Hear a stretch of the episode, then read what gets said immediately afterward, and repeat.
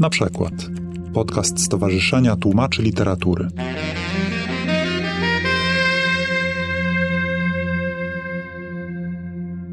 Dobry wieczór Państwu. Witam serdecznie w przyjaznych progach Instytutu Francuskiego w Warszawie, w których będziemy rozmawiać o drugim tomie nowego przekładu prustowskiego cyklu w poszukiwaniu utraconego tym razem w tej wersji czasu w cieniu rozkwitających dziewcząt, a moim gościem będzie tłumacz drugiego tomu, Wawrzyniec Brzozowski.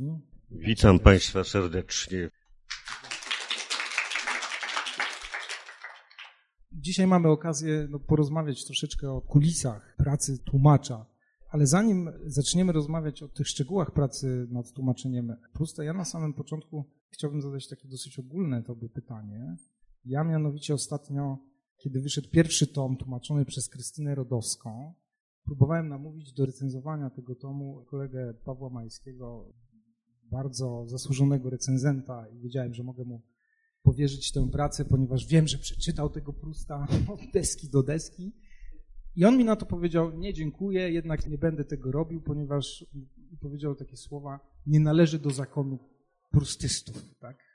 Teraz pytanie jest do ciebie, czy ty należysz do tego zakonu? Czy... Yy, nie, a w każdym razie nie należałem w momencie, jak się zabrałem do tłumaczenia, bo to było raczej dość przypadkowe. Ja nie sądzę, żebym był tłumaczem pierwszego wyboru, kiedy Łukasz Urbaniak odważył się na nowe tłumaczenie Prusta w całości. Zadzwonił do mnie dość późno, na to było dość mało czasu. No i jakoś po, nie wiem, dwóch czy trzech telefonach mnie jednak przekonał, bo ja już nie zamierzałem niczego tłumaczyć, bo to dla mnie też takie, no przez jakiś czas było moim zajęciem, ale takim dość przypadkowym. Natomiast no, zawsze był we mnie ten plus jakoś, bo no, on się ukazał po wojnie, przed wojną kilka tomów w 1960 roku. Ja w 1969 roku, będąc w wieku narratora właśnie, ponieważ mieszkałem w Zakopanym i tam przyjeżdżały w lecie dzieci pisarzy, filozofów, artystów, Bóg wie kogo i ja miałem z nimi do czynienia, głównie zresztą z Warszawy i wtedy no, należało przeczytać Prusta, było to w modzie i właściwie no, no więc się wtedy do tego Prusta zabrałem, to znaczy ja zaglądałem do niego mając tam, nie wiem, 10 lat, ale zupełnie mi nie odpowiadał, zdecydowanie wolałem Trzech Muszkieterów Dimasa, co, co tato mi miał za złe, bo wtedy jeszcze Dima był na indeksie kościelnym, także w tym, ale zniósł, że to czytałem. Ciekawe, czy Prust był. Prust nie był, ale mógłby Prust, być. Nie, Pru, nie, chyba, chyba nie, ale nie, bo to już właściwie wygasało, o ile ja wiem, w latach 50., już nie pamiętam. No po Soborze to jeszcze jakiś czas trwało, ale, ale bardzo krótko, ale to już zupełnie, zupełnie inne historie. No i przerwałem w połowie czwartego tomu. Raz dlatego, że nie bardzo mi ten język podchodził, zresztą podejrzewam, że jeżeli chodzi o te takie uciekające we wszystkie strony właściwie eseje osobne, to mnie za bardzo nie interesowało. A po drugie byłem w sytuacji właśnie narratora w momencie w cieniu zakwitających dziewcząt, mianowicie ogromnie zakochany w pewnej dziewczynie, którą wywieziono mi nagle do Stanów Zjednoczonych i wtedy jakoś się załamałem inaczej się to skończyło niż u Pusta. No chwała Bogu, no bo Albertyna to w końcu umiera i obiecywałem sobie wrócić i wielokrotnie próbowałem, ale to już wiesz...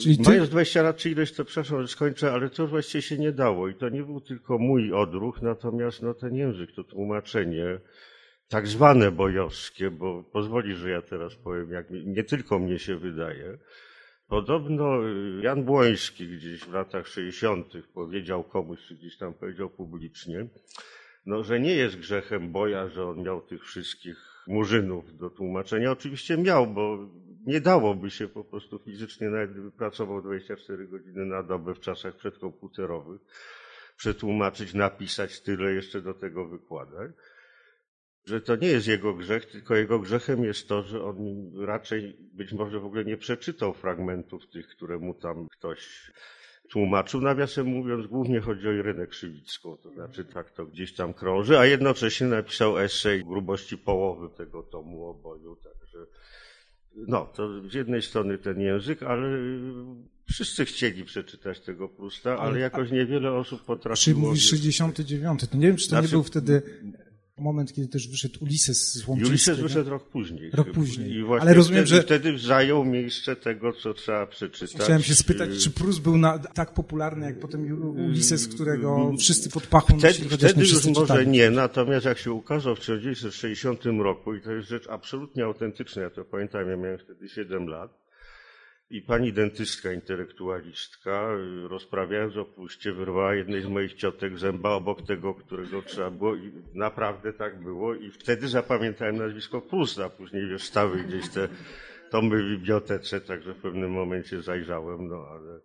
Natomiast no teraz na pewno nie jestem z zakonu prustowskiego, bo do niego wstąpić pojąć choć kawałek tego, co napisano o Pruszcie, a to są miliony, jak sądzę, stron do tej pory, no to jestem 40 lat za stary, no ale stał mi się no, bardzo bliski, prawda. Ale może e, Pierre Assolin przychodzi nam w sukurs, bo on rozróżnia prustolog od prustien.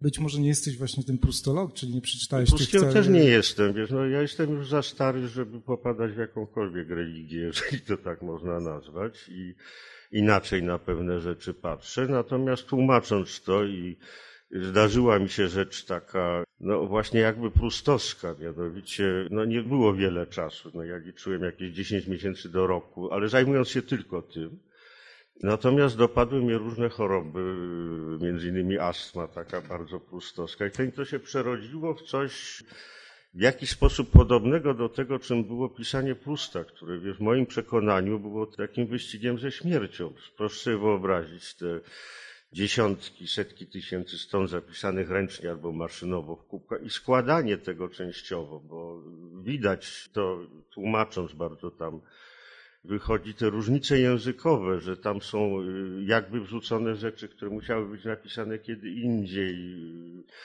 To na razie tyle, jak chodzi o moje. moje. Bardziej jestem y, pustieł niż Joyce'ą, niż a pustologiem absolutnie nie jestem. Zresztą jeżeli chodzi o pustologów, to zawsze można znaleźć potwierdzenie dla każdej swojej tezy, jeżeli ktoś coś wymyśli. Mówisz, że wracałeś po tym 69 roku, jeszcze Próbowałem, do... ale to było dosłownie parę stąd z jednym wyjątkiem, o czym mhm. zresztą pani Rodowska też tam wspominał, jak pod koniec lat 90. w związku z literaturą na świecie był ten taki numer prustowski, tam fragment przez nią tłumaczony i wspomina Markowskiego, który wtedy miał wielką ambicję, żeby doprowadzić do nowego wydania Prusta na 2000 rok, nowego tłumaczenia. I wtedy byłem jednym z tłumaczy wziętych pod uwagę. Kilkanaście stron tam z dwóch różnych tomów przetłumaczyłem, potwierdzając to, porównując wiesz, z oryginałem, potwierdzając to moje odczucie, które miewałem, próbując wejść w tego Prusta. Natomiast no, ja się nie czuję we francuskim tak swobodnie, żeby go móc czytać naprawdę po francusku, także ja czekam, mam nadzieję, że za mojego życia się jeszcze uda zrobić to całe tłumaczenie do końca. To znaczy w planach jest tak, że jeszcze do czwartego tomu co roku, a później mają wyjść wszystkie trzy tomy razem, ale to już wydawca musiałby tłumaczyć. Nie, miał być tutaj, ale niestety się rozchorował. Ty sobie wtedy w tych latach 90. wybierałeś te fragmenty? Pamiętasz, nie, nie, nie, to, to, mi, to mi Michał zadał. Żeby sprawdzić. Tak, z jakichś, jakichś dwóch tomów. Niestety no, nie z drugiego, także nie miałem już żadnej. żadnej nie tak jak pani Krystyna Rodowska, która miała. Nie no, pani swój... Rodowska, wiesz, niesłychanie z Prustem właśnie związana, marząca o tym, czytająca, zresztą niebo lepiej czująca się we francuskim, znająca francuski niż ja. No, poetka zawodowa, tłumaczka, bo ja nie wiem, czy ja mogę powiedzieć, że jestem zawodowym tłumaczem, raczej nie, bo zupełnie przypadkiem, no, coś mi kazało przetłumaczyć Pereka i i później już trochę dla chleba, a trochę tam z jakichś innych powodów. No tłumaczyłem. A zaskoczyła Cię propozycja Łukasza Urbaniaka z oficyny? No, no wiesz, no, o tyle nie zaskoczyło, że ktoś wcześniej pytał, czy tam może dać moje, właśnie, że to być może jakiś rok czy dwa wcześniej, że będzie jakieś tłumaczenia Prusta i czy może dać namiary na mnie pani Rodowski. No już nie wiem, już nie wiem, który ja zresztą nie miałem zaszczytu ani przyjemności poznać nigdy. Później była o tym mowa, później w ogóle y, było długo milczenie i nie byłem bardzo zaskoczony, ale byłem bardzo niechętny, także tam chyba trzeba było dwóch czy trzech telefonów. Opierałem się temu, no i A mogłeś sobie wybrać tom? To... nie, nie, nie, nie, no, Nie, no wiesz, no one jednak po kolei wychodzą, a tutaj chodziło o to, że trzeba było nadgonić trochę czasu. To. Pytam dlatego, bo mi osobiście trochę by było żal na przykład, że nie, nie mogę tłumaczyć na przykład pierwszego tomu, bo oczywiście każdy z tych tomów ma jakiś taki swój specyficzny ton.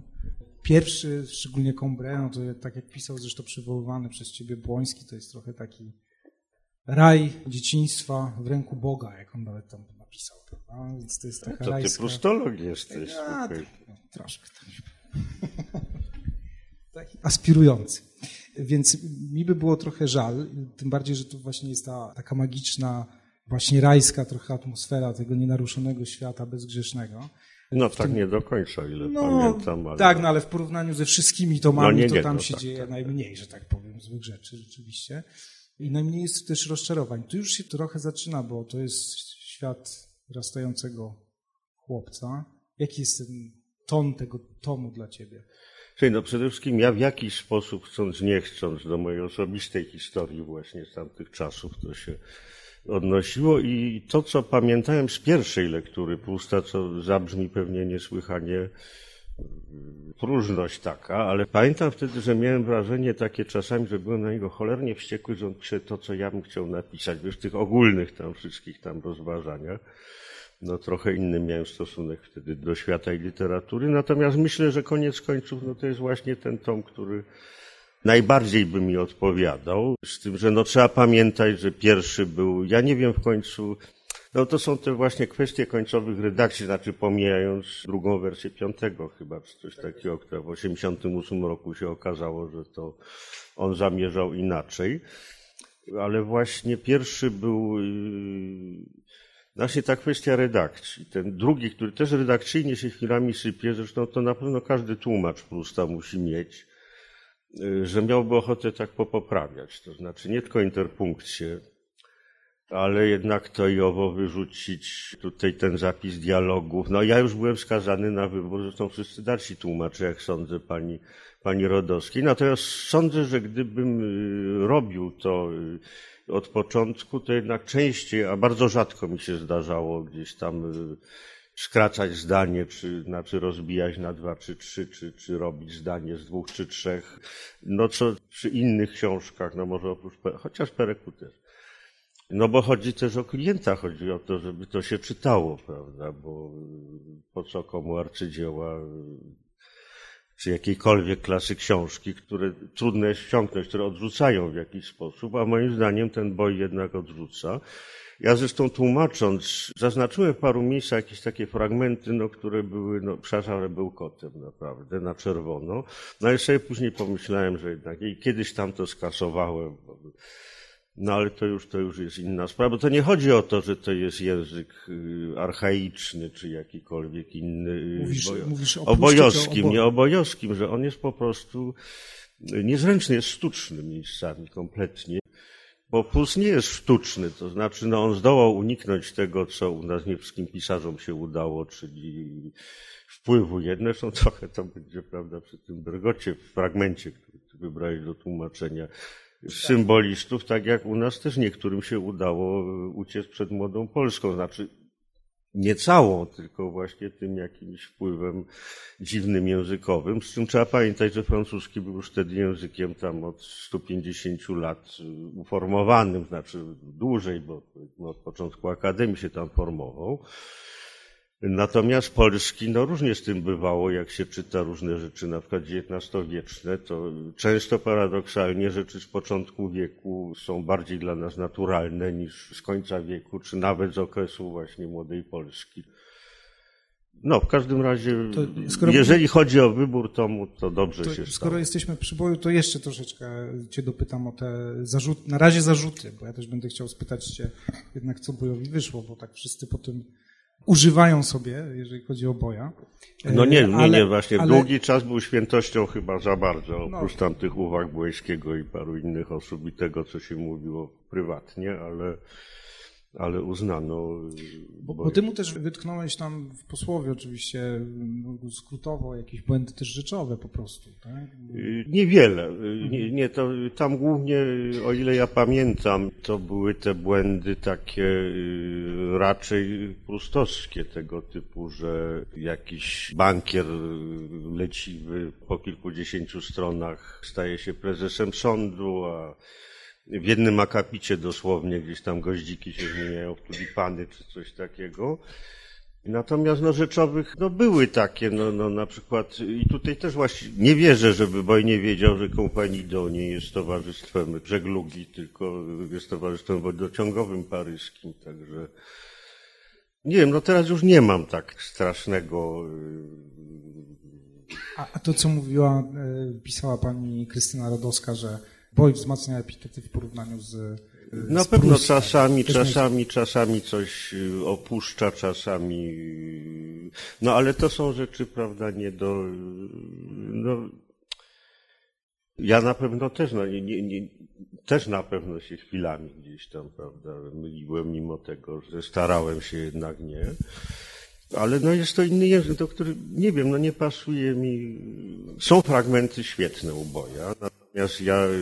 ja jestem ciekaw, które, bo ja mam swoje... Czy ja nie pamiętam w tej chwili, to chodzi o różne tomy, natomiast ja pamiętam, że ja jednak naprzód y, postanowiłem, że będę tłumaczył, a później będę sprawdzał z bojem, no ale później przy tej długości zdań zresztą naprzód sobie czytałem i ten, no i powiem szczerze, że myślałem, że więcej mi się uda zapożyczyć. Oczywiście jakieś smakowite słowa, prawda, jakieś coś a propos smakowitych słów, to Marek Bieńczyk, który prowadził tutaj zresztą też w Instytucie spotkanie z Krystyną Rodowską, właśnie na to wskazywał, że rzeczywiście Boj miał słuch do nazewnictwa z epoki, no bo był bardzo blisko. No wiesz, no, może nie tyle miał słuch, ile ono po prostu funkcjonowało. Żył. Natomiast jestem z rodziny częściowo lwowskiej, częściowo gdzieś tam.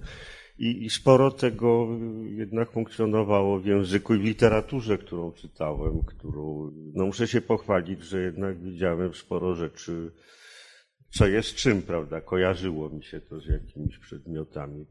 Natomiast no ogólnie konieczne było nowe tłumaczenie, bo to naprawdę nie, nie, no, każdy pokolenie, nie fajnie z tym. Ale to, ale to już nie chodzi o pokolenie, ale ono dla tamtego pokolenia też było językiem, którym nie powinno być już napisane.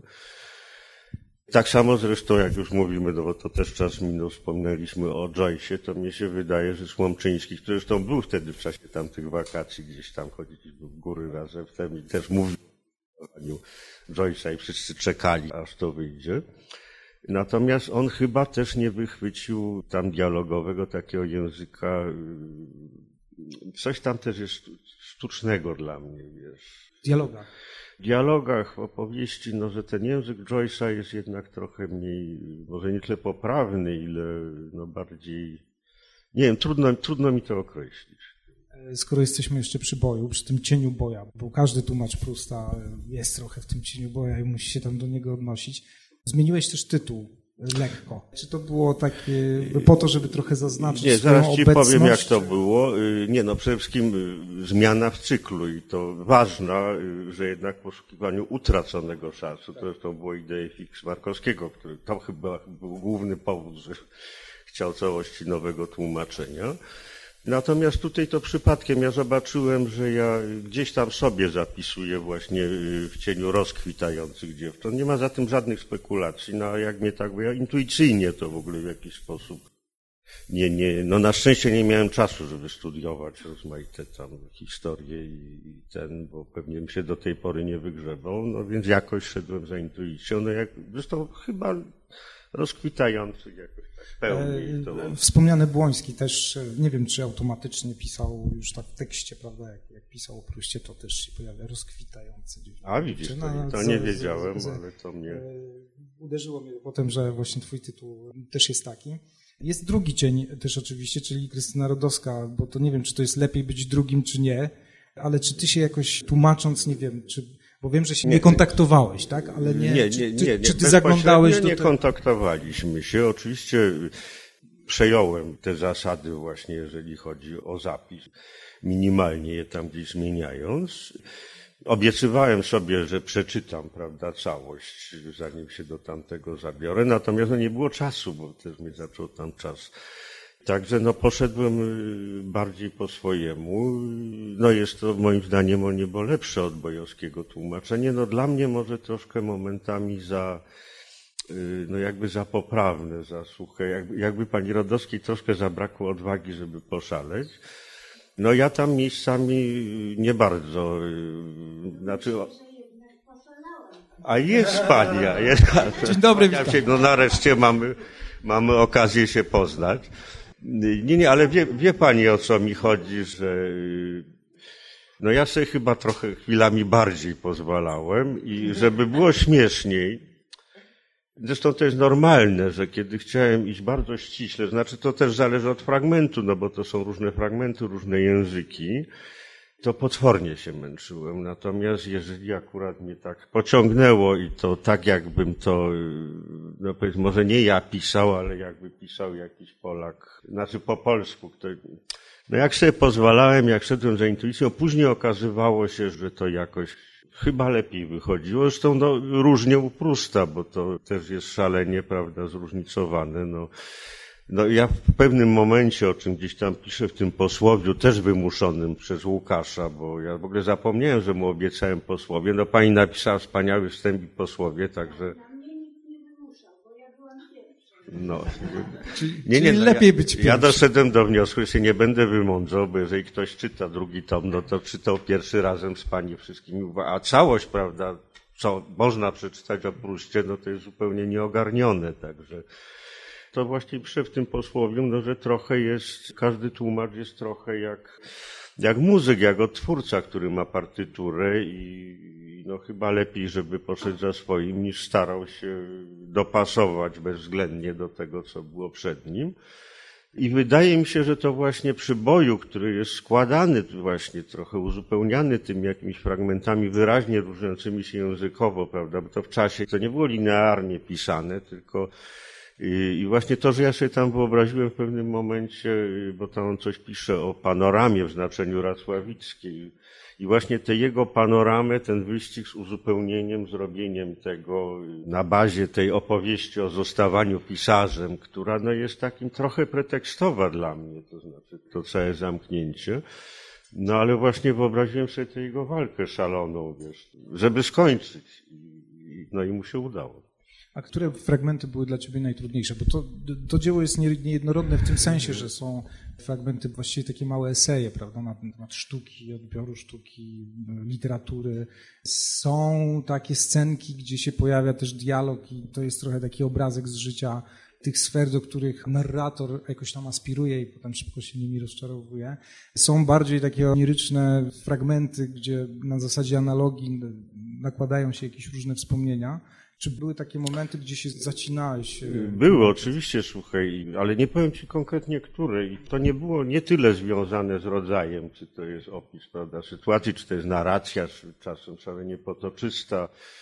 Może nie tam, gdzie są dialogi, to było łatwiejsze, no ale czasem, i każdy tłumacz o tym wie, trafiasz na jakiś fragment, który nie znajdujesz, prawda, możliwości oddania tego, ale w szczegółach to, to nie powiem.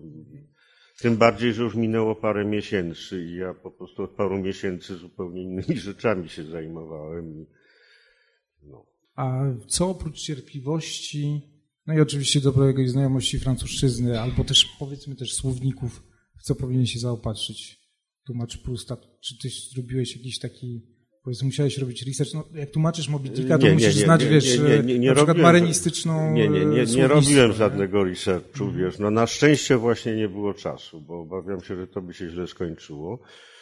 Trochę wierzę w taką właśnie własną intuicję, bo ja kiedyś tam wcześniej tłumaczyłem pamiętniki Stanisława Augusta i też chodziło o złapanie języka i tam był termin tak gonił nas, że to w ogóle było prawie nieredagowane gdzieś tam ten, bo też chodziło o jakieś granty, o jakąś tam no przeczytałem trochę parę stron y, jakiejś XVIII-wiecznej książki po polsku i ten, no ale później to już, wiesz, to już jest tylko zdanie się na siebie, a tu rzeczywiście nie miałem czasu, wiesz. Y, wydaje mi się, że tak mógłby napisać odpowiednik Pusta, gdyby był Polakiem w tamtej epoce pisać i nie popadł właśnie w nadmierne wpływy gdzieś tam młodej Polski. I oczywiście, no wiesz, no w tej chwili przy internecie przy informacji, no tłumacząc Pereka to jeszcze wszystko w książkach wiesz, gdzieś tam sprawdzałem, już pomijając to, że zaczynałem na maszynie. Ale tutaj no, pewne fakty, rozmaite rzeczy, ale za głęboko nie należy zaglądać. No a z językiem to jest, wiesz, też różnie, bo ja jestem właściwie hochsztaplerem, bo ja się w życiu nie uczyłem francuskiego, a mieszkałem 8 lat we Francji. Znaczy, nie, przepraszam, jak miałem 6 lat, to miałem dwie lekcje, taka pani absolwentka Instytutu Smolnego w Zakopanym nauczyła nas barw i liczyć. Ale później ja byłem anglofil, wiesz, to wszystko gdzieś szło w tamtą stronę. W stronę Joyce'a. Nie, nie, nie, w stronę Joyce'a nie, plus jest mi jednak bliższy, słuchaj. Ale no trafiłem właśnie do Francji na 8 lat, to jest najlepszym sposobem, żeby zapomnieć angielski, to gdzieś tam w 80 latach później jeszcze bywałem. No i rzeczywiście jakaś dziwna sprawa z tym Perekiem, który wpadł mi w ręce zresztą w Poznaniu. Znaczy ja już znałem gabinet kolekcjonera w Paryżu, gdzie przyjechałem, bo ja jeździłem wtedy między Polską a Francją i w mieszkaniu tam, gdzie myśmy z moją ówczesną żoną mieszkali, leżał na telewizorze gabinet kolekcjonera, który jest jakby tam tym setnym rozdziałem. Ja to zacząłem czytać i ja się, nie wiem, no głupio to też brzmiało gdzieś na trzeciej, czwartej stronie, ja zrozumiałem o co chodzi, jak to się skończy. Wtedy to przetłumaczyłem, no i w Poznaniu właśnie mi wpadło w ręce Lewi. No i poczułem, że trzeba to koniecznie przetłumaczyć na polski, co było wariactwem, no bo nie dość, że z tym francuskim to nie najlepiej u mnie było, delikatnie mówiąc. No a po drugie, leniwy z natury, wiesz. No nie, no i jakoś się dało i i może to czasem jest dobrze, bo wydaje mi się, że tłumacz albo powinien być absolutnie dwujęzyczny, albo jednak powinien na tyle mieć wątpliwości, żeby sprawdzać. Znaczy najgorzej jak ktoś, wiesz, niby jest dwujęzyczny, a tu się okazuje, że się można machnąć no to sprawdzam, no co jest łatwiejsze teraz przy internecie. No tam jest co sprawdzać, tam, jeżeli chodzi o słownictwo, bo gdzieś tam wyczytałem, że w całym w ogóle cyklu to jest chyba ponad 300 gatunków kwiatów wymienionych. Więc... No akurat tutaj tak wiele nie ma. Nie, nie, no to sprawdza, może to jest czasem, czasem nie ma, wiesz, Polski, albo są egzotycznie brzmiące jakieś nazwy, czasem y, no nie, ale poza tym tłumacząc, to ja jednak sprawdzałem y, każdą osobę historyczną. To jest przemieszanie osób historycznych z osobami, które są wykreowane przez Prusta z osób historycznych, z artystów, z pisarzy. Są jakby, prawda, ten Baron de Charlis, prawda, czyli Montesquieu, nie mylić z Montesquieu. Wsiąkłem w to, jak zresztą 20 lat wcześniej, właśnie po powrocie Francji, pamiętam, przeczytałem rodzinę Thibault Digarda, która zresztą też dziwna rzecz, bo on dostał y, Nobla w 1938 roku za rodzinę Thibault, a jeszcze nie było czwartego tomu.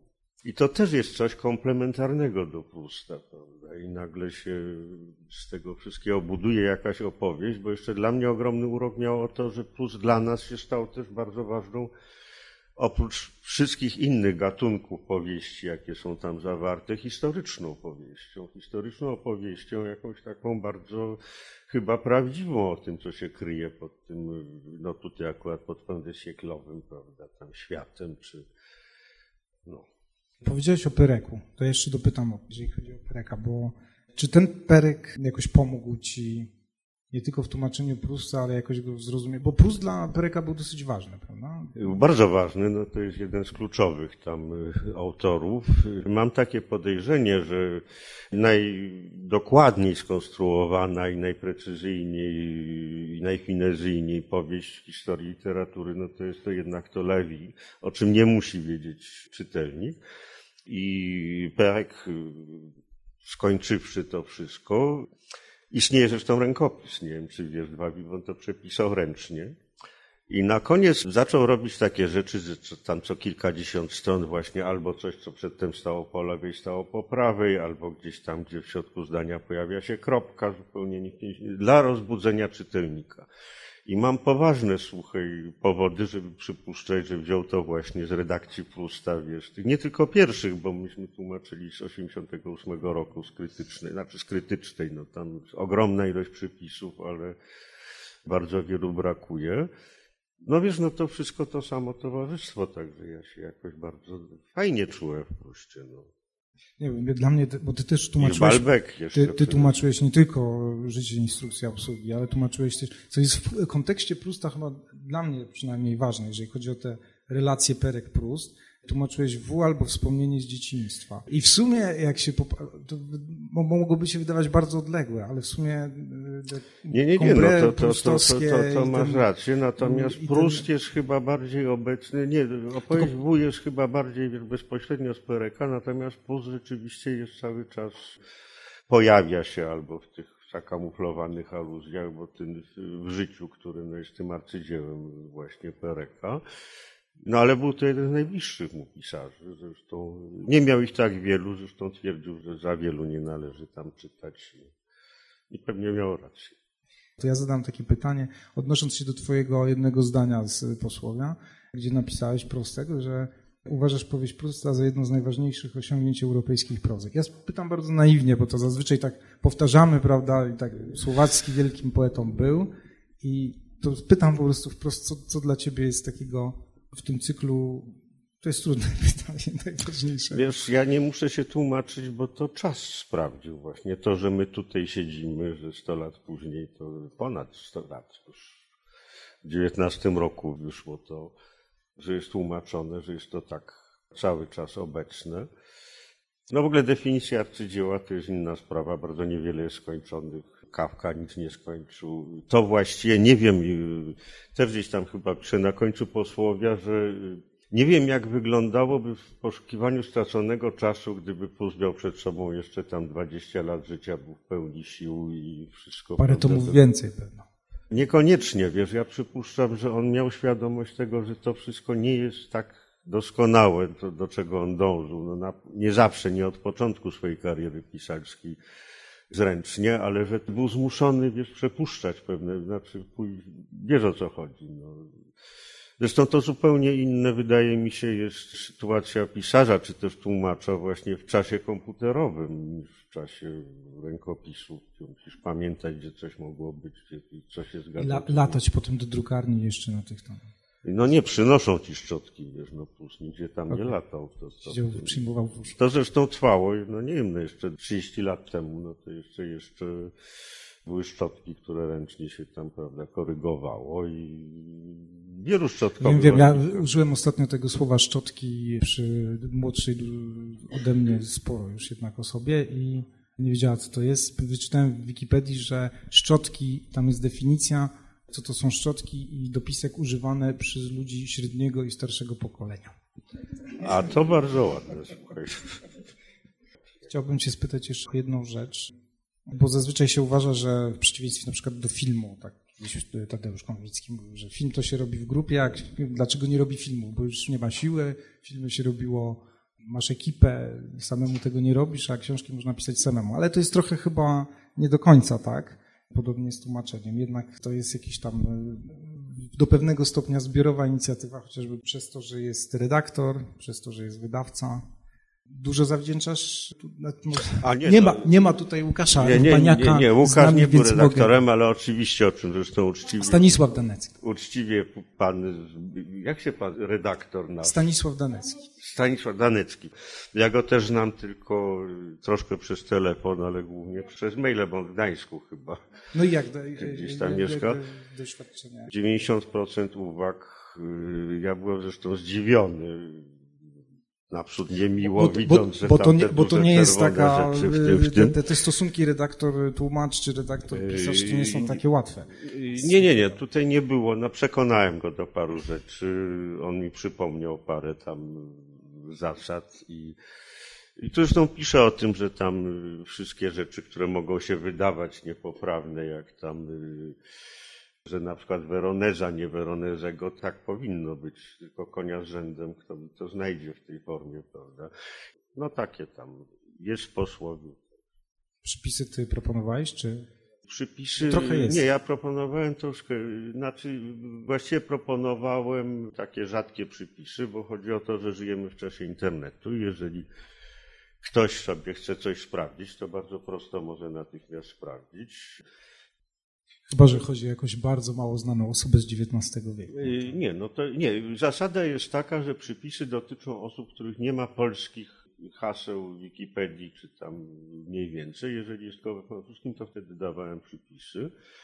A poza tym jeszcze ta cudowna sprawa z internetem, z Google Earth, y, tam o Balbek czytając, to można sobie zajrzeć. Ja nie wiem, czy ja byłem w Kabulu kiedykolwiek, który jest no, jednym z elementów tam Balbek, to jest y, Kabul do Wili i tak dalej, do Wili byłem. No ale ten Grand Hotel, w którym się to wszystko dzieje, stoi i to pięknie sobie można obejrzeć, prawda, i na fotografiach i, i przejechać Google Earth po, po i te różne tam miejsca. I to nie tylko tego dotyczy. No w ogóle nabrałem jakiegoś takiego zwyczaju, jak głównie już kryminały czytam, ale ten, ale, ale żeby sprawdzać miejsca, czasem na mapach, czasem na... To na koniec zrobimy taką próbę bojową w zderzeniu z bojem. Przeczytamy ja jeden fragment, a ty drugi. Tak, bojową. Ja wybrałem taki fragment, który wydaje mi się pokazuje różnicę w tłumaczeniu. Jest to mniej taki dialogiczny fragment, raczej opisowy. Ten pasus to jest opis sposobu wyrażania się Bergota.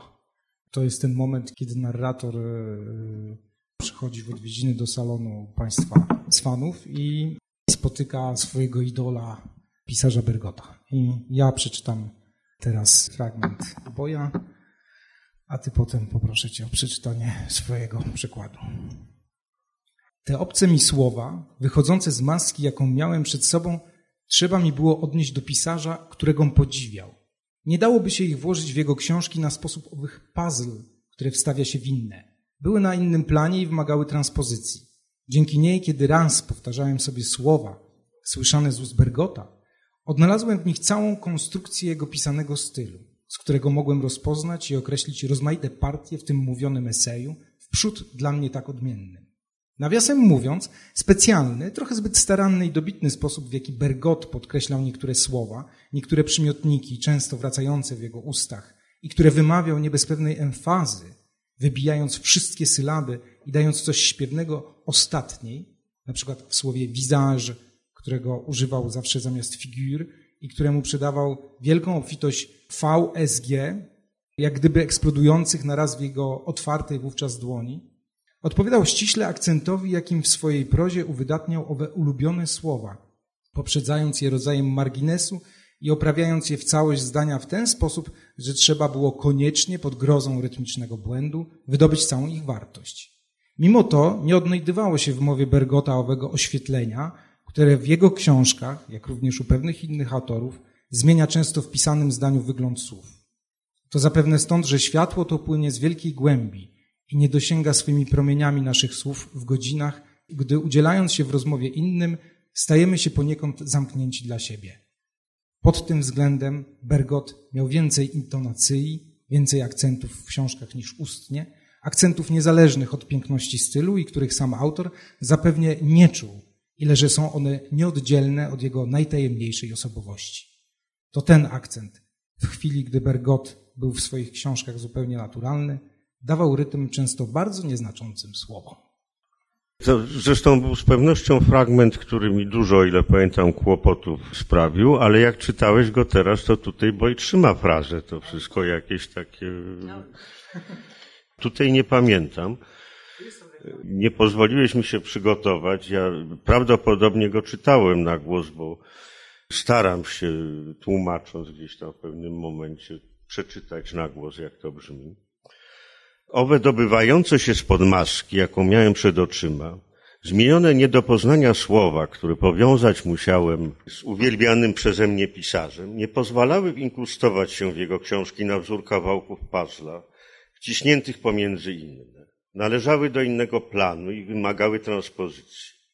Kiedy pewnego dnia jej dokonałem, powtarzając sobie zdanie usłyszane z ust Bergotta, Odnalazłem w nich całą armaturę właściwą stylowi tego pisarza, rozpoznając przy tym i umiejąc wskazać rozmaite jego cechy, zawarte także w sposobie jego wysławiania, który zrazu zdał mi się tak obcy. Niektóre z nich, mniej istotne, jak na przykład nadto staranna i akcentowana wymowa pewnych słów, albo często powracające w jego ustach przymiotniki, wypowiadane przezeń z niejaką emfazą, naciskiem na każdą sylabę i zaśpiewem sylaby ostatniej, słowie oblicze, którego używał zawsze zamiast słowa twarz, mnożył o i l, i E, które zdawały się eksplodować w jego rozwartej w takich chwilach dłoni. Znaczy, to było w nawiasie to ostatnie. Odpowiadały, czyli i zaśpiewałem sylabę ostatnie, odpowiadały dokładnie honorowemu miejscu, jakie zwykł przeznaczać ulubionym słowom w swej prozie wkomponowując je w nią, poprzedzone swego rodzaju przerwą w taki sposób, że pod groźbą rytmicznego błędu czytelnik zmuszony był wydobyć całą ich ważkość, w cudzysłowie. Jednakże w jego mowie nie sposób było odnaleźć tej szczególnej iluminacji słów, która w jego książkach i w książkach niektórych innych pisarzy sprawia, że w drukowanym zdaniu zmieniają one często aparycję. Z pewnością dlatego, iż owa światłość dobywa się tak wielkiej głębi, że jej promienie nie docierają do naszych słów, gdy udzielając się w rozmowie innym, stajemy się w pewnym stopniu niedostępni dla siebie samych. Pod tym względem Bergot miał do dyspozycji więcej intonacji i akcentuacji w piśmie aniżeli w mowie.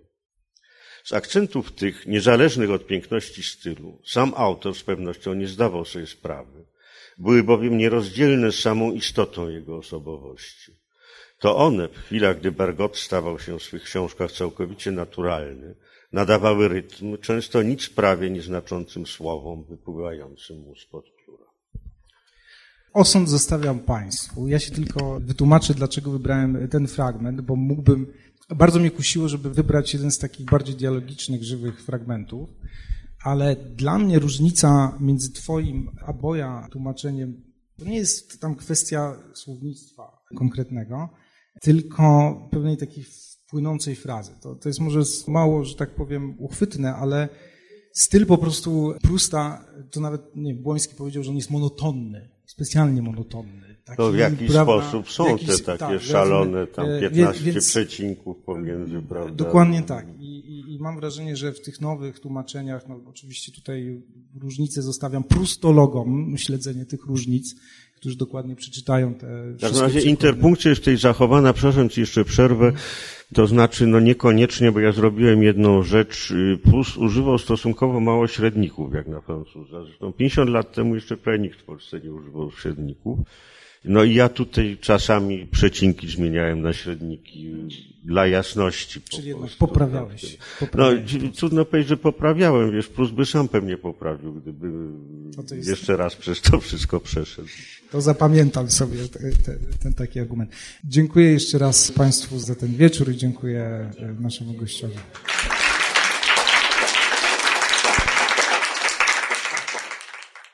Wysłuchali Państwo na przykład podcastu Stowarzyszenia Tłumaczy Literatury.